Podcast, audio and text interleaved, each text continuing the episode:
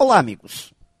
Líderes gostam de falar de suas equipes, das pessoas que fazem parte dela.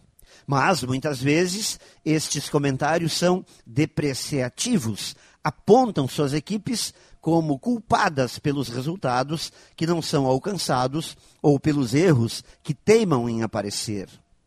Talvez uma forma de justificar aquilo que o próprio líder não está fazendo.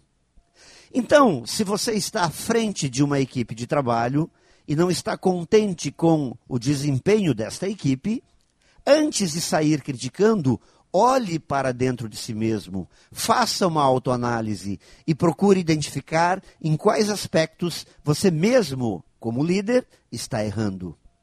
Equipes são o reflexo de quem está comandando. E para que este reflexo seja bom, quem lidera precisa ser o primeiro a dar o exemplo, a se portar de forma proativa e transformadora, a valorizar pequenos sucessos, apoiando iniciativas. Quando um líder cresce um centímetro que seja, em seu comportamento, em suas atitudes, em seu desempenho, sua equipe cresce um metro, como reflexo do crescimento do líder.